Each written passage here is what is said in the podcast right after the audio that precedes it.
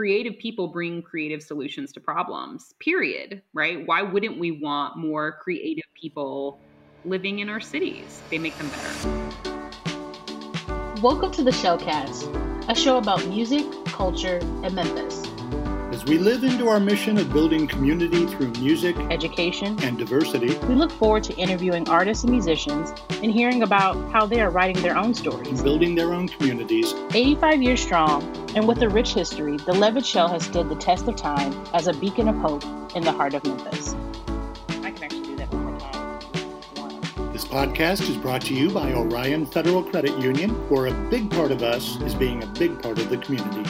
Visit orionfcu.com to see how Orion is redefining banking.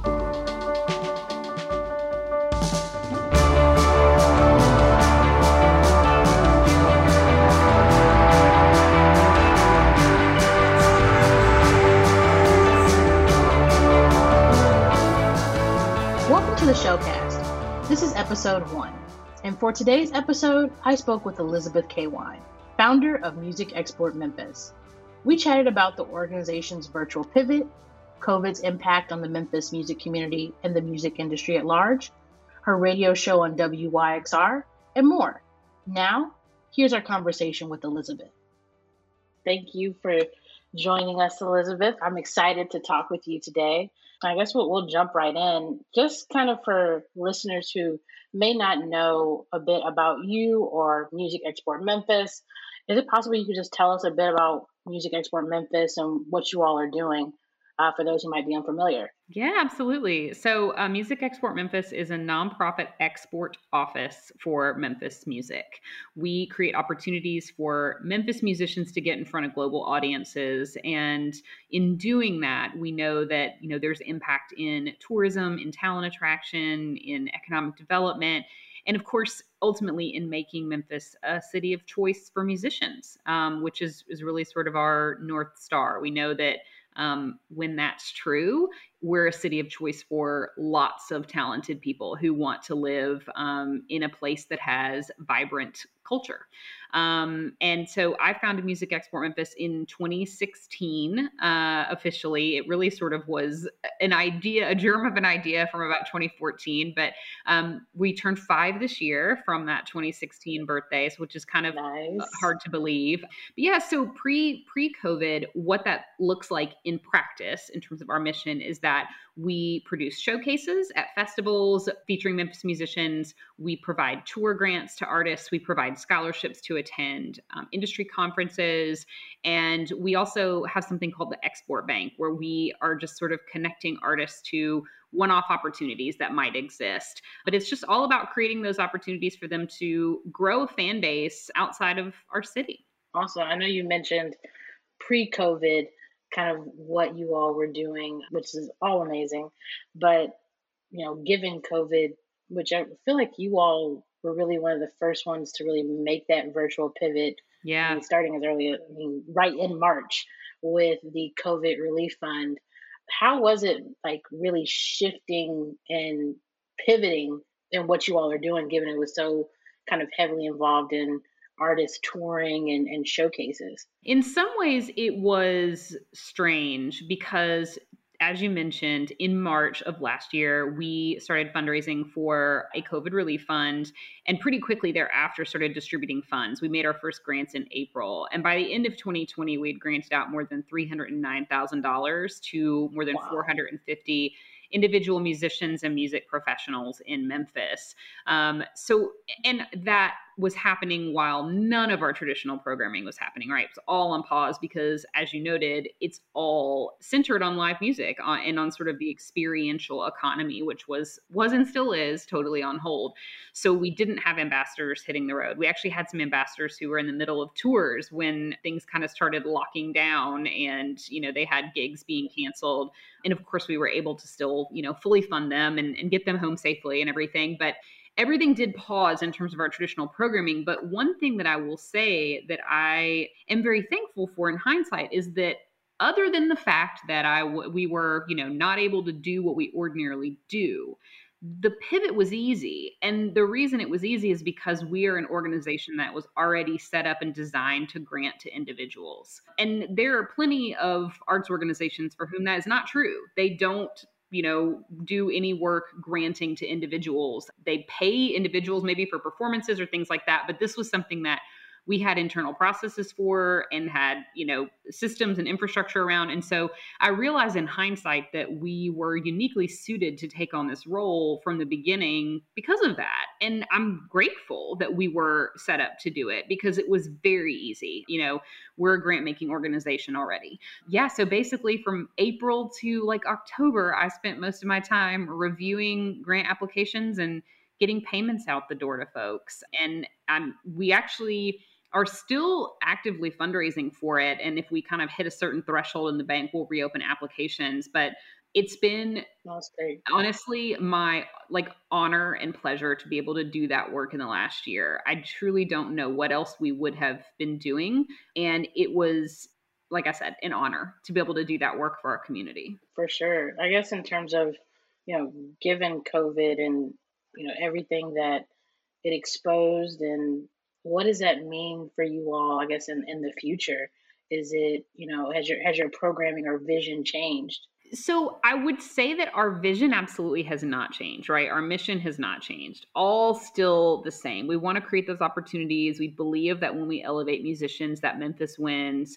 But how we do it, we have been really thoughtful about how that can grow and evolve into the future. And because what we do is export, it live music is really going to be at the centerpiece of that. Um, there's not much way around it, but we have built um, some new programs that are a little bit more pandemic proof. So, a good example is the Merch Fund that we just launched. So, this is a fund that provides grants to artists who are producing merch, so t shirts, koozies, vinyl, whatever it might be.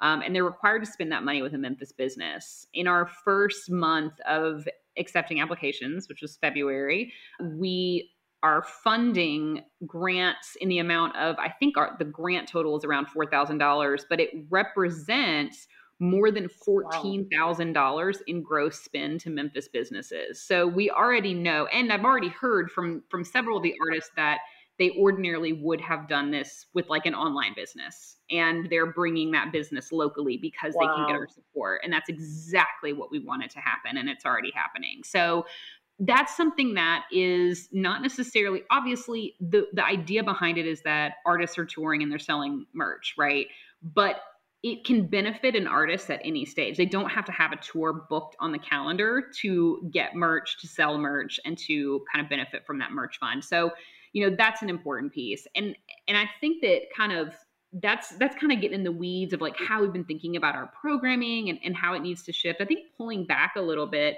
something that's really been on my mind is just realizing really in the past year the ways that what we do is a little bit radical. Um, and, you know, we're a unique organization. I'm not aware of another nonprofit that does what we do in the US. There are p- bits and pieces of our programming that you can find, and you can find them in state music offices and stuff like that. But I think that our model is very unique. And what I'm realizing is that it's not just that no one else is doing it. We're unique in that we really sort of hit at this combination of, or sort of the middle of this Venn diagram of music business and music nonprofit where we're providing subsidy to working artists who are not nonprofits. They are they are small businesses. They're entrepreneurs and we're subsidizing them in a way that brings benefit to our broader community and allows them to make a living and to do so successfully and to do so here in Memphis. But i think that that sort of hybrid approach has been um, i realized during during covid is unique and i also think that it requires a little bit of a a change of thinking from from funders who have traditionally supported art and music in very specific ways and you know or like with creative placemaking or youth engagement or whatever it might be they're not used to supporting what they see as a for-profit industry. So i think that in terms of like how I'm really changing the way, you know, that I think or approach the work in COVID, honestly, I think that's the biggest piece is bringing that kind of argument feels like the wrong word, but like bringing that argument to bear in conversations with folks about like the reasons they should support our work and how we're unique. For sure, which it kind of brings me to a, to the point that you were making in your article last year called "What Do We Owe Our Musicians?" And kind of the pieces that you kind of pull together in the sense of how how government interacts with music and how it's generally on a, a an event basis, which I think I mean most cities cities do. Um, even those who are are large, well, not even the larger music cities like you know Nashville or, or Austin, which you know have music ingrained into kind of the whole branding behind their city. But you you you brought up very good points, which I think you know you all are actually doing the work and looking to the future and how you all can play a part in really answering that question and, and shifting how others think about it, which is exciting. Yeah, I think that for a very long time, when we tried to build and i'm using this like big we term for like anyone who's engaged in in the music nonprofit space but we always came to the table with as many economic impact arguments as we possibly could. And those arguments are incredibly valid and important because music is an economic driver in so many cities, and particularly in a city like Memphis. I mean, it drives our tourism industry, that's billions of dollars a year.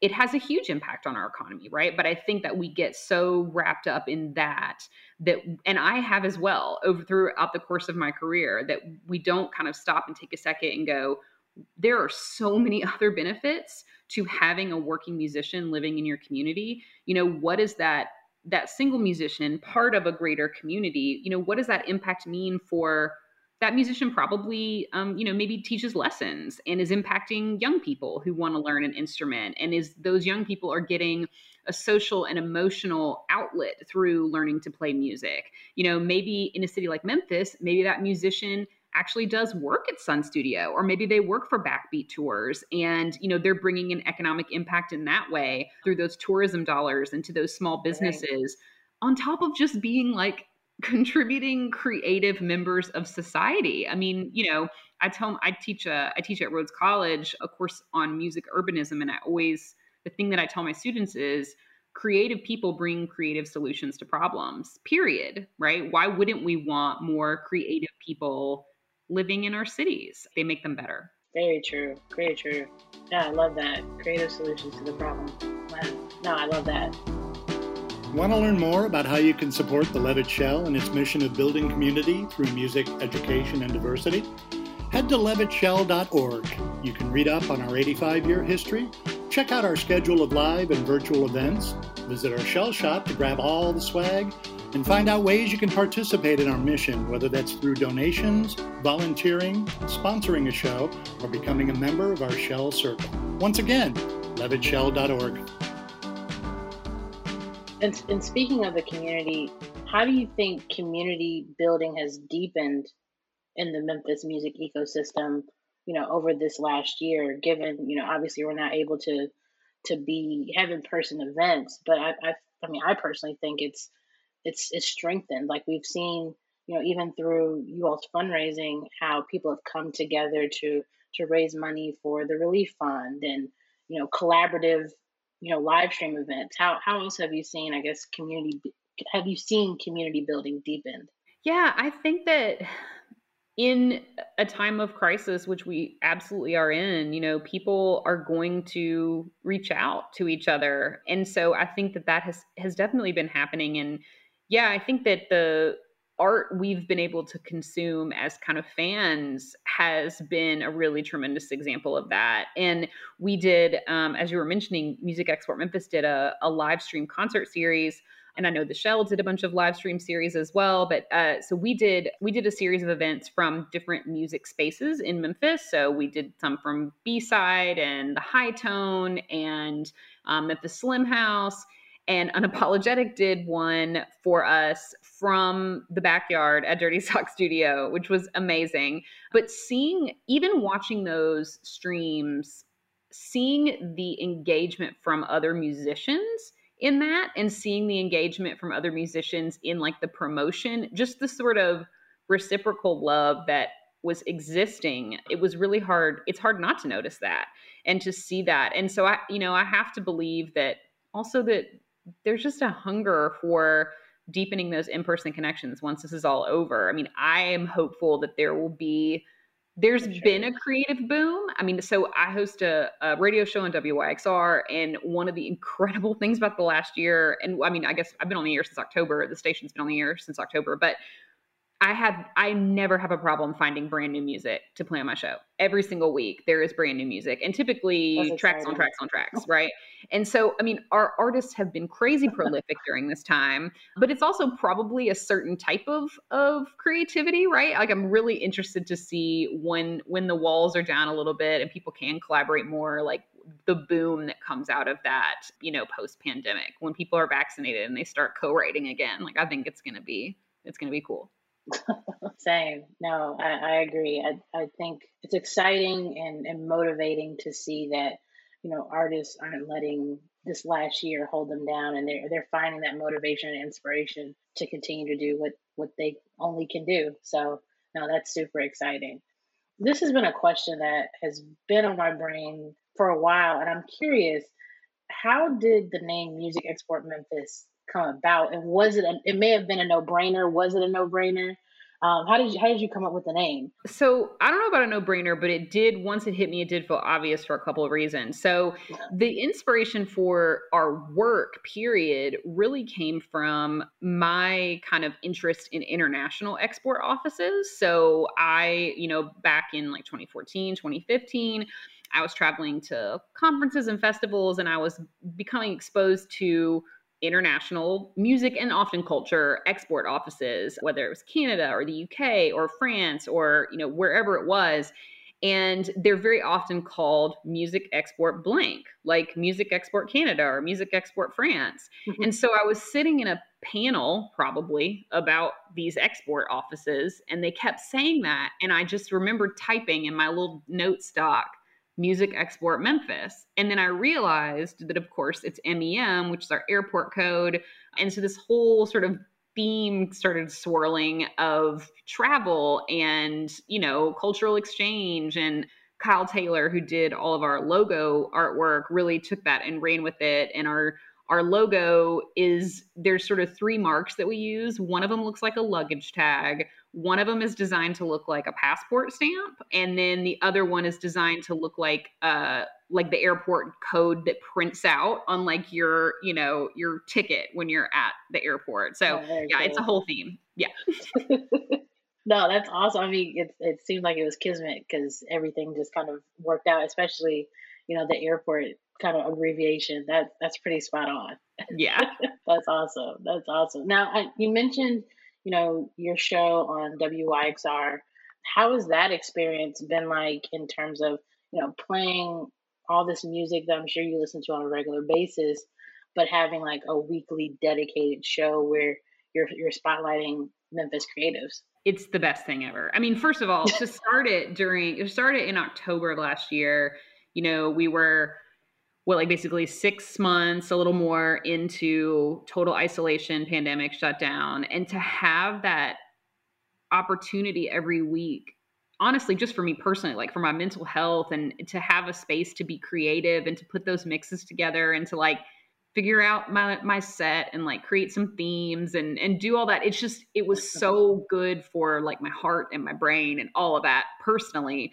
But the other piece of it is there's so many of these artists are never going to be played on traditional radio and they and they also many of them could be end up being very successful and still never be played on traditional radio right? Radio is a, a weird space. But to be able to give artists that spotlight like to see their Instagram post or their Twitter post where they have like taken a video of the radio in their car while their song is playing. That is the best feeling ever. And I hear from folks that they're Seriously. getting introduced to artists that they really like that they never knew before. And that is, I mean, literally exactly why I love doing it. And then, you know, like the added bonus too is to your point earlier artists that I've listened to for years and loved for years, like to be able to play their music on the radio and just be by myself in the studio and I crank that volume and just jam out. But that's a really fun feeling. That's super exciting. And had you had any previous, I guess, experience with radio or even DJing? I had just the teeniest, tiniest experience DJing, but I had no experience in radio. Although I am at this point basically, I have been on I will be on your podcast. Clearly, I will be on anyone's podcast. I have been on so many podcasts. I love being on a podcast. So, if that counts as any sort of radio experience, no. And I, honestly, though, I was so stressed out. Like the first couple shows that I had, they would definitely tell you the the staff over there, Robbie and JB and Shelby, that I was like super neurotic and freaked out that I was going to mess everything up because you know, there's all these buttons and knobs, and you're like on the radio, and if you say stuff, people right. will hear you. It's like a whole thing. um, so it is. It was stressful at first, but once I've gotten the hang of it, now I really do feel like it's like my Zen time. Like I just get in there and I'm by myself, and I put the headphones on, and I just listen to the music, and like it's it's it's awesome. But I was um, real stressed at first. That's awesome. I mean, I, I asked because I mean, you sound like a natural well, thank so you. I, I, was just curious, but no, that that's exciting. You're welcome. You're welcome. So yeah, I, I, guess my, my final question is, what's on the horizon for for you and, and Music Export Memphis? I know you you shared that you all just launched the merch fund. Is there any exclusives we can get in terms of what's on the horizon? Yeah, we have a big year planned actually. We a, a, couple things I'll mention specifically. We're working.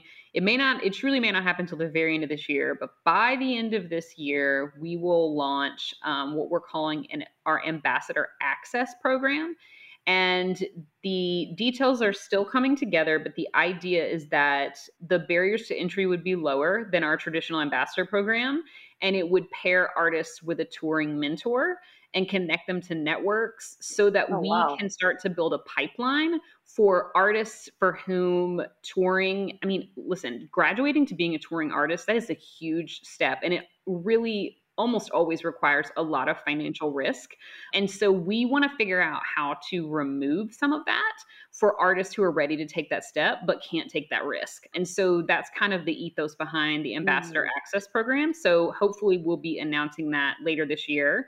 We are also hopeful this year that we will be able to raise our grant maximums overall for the ambassador program so we can start giving out a little bit more money. And we want to do that from from here on out right? Forever. We want to we want to kind of regularly take a look at those grant maximums and, and keep bumping them up to um to keep with costs and the times and everything. And then the, the other thing i'll share is that we have two councils launching this year. One which is already launched which is our artist advisory council which is made up of memphis artists and industry professionals who are really there to be that sort of you know centering force for our work. We i take new programming ideas to them they give feedback and the feedback that they provided on our merch fund actually several uh, things that they shared really shaped that program. So really having those folks to kind of guide us is really key and then later this year we'll be launching a music industry council which is sort of more like heavy hitter folks who are based in industry hub cities around the country. Um, so New York, LA, Nashville, Miami, awesome. um, Atlanta, and those. Uh, almost all the ones we're looking at right now are actually Memphis, former Memphians, Memphis expats. But the idea is that we want to build a really great network of folks who are connected to the industry and have a reason to care about and love Memphis so that we can start to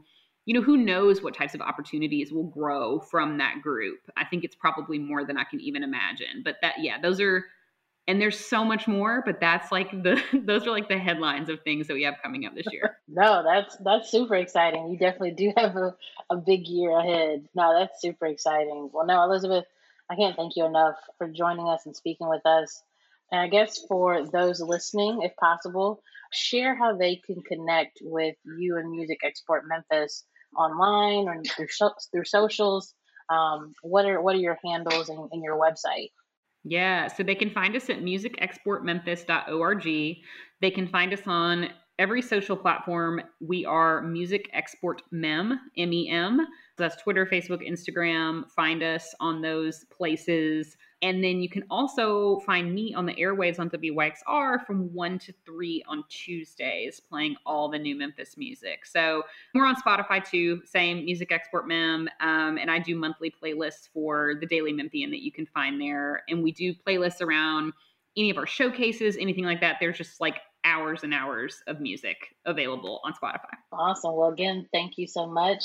And yeah, we look forward to hopefully connecting more and hearing how all the, the great things you all have rolled out this year um, and years to come have played out and impacted artists and musicians. So thank you. Thank you, McKenzii. This was great. That's episode one of the Shellcast. Thanks again to Elizabeth Cawein. To learn more about Music Export Memphis, visit musicexportmemphis.org. To keep our tradition of passing around the tip bucket, which started in 1936, please feel free to drop a small gift at levittshell.org slash virtual bucket to support the Levitt Shell. Thanks again, and be sure to tune in for our next episode of the Shellcast.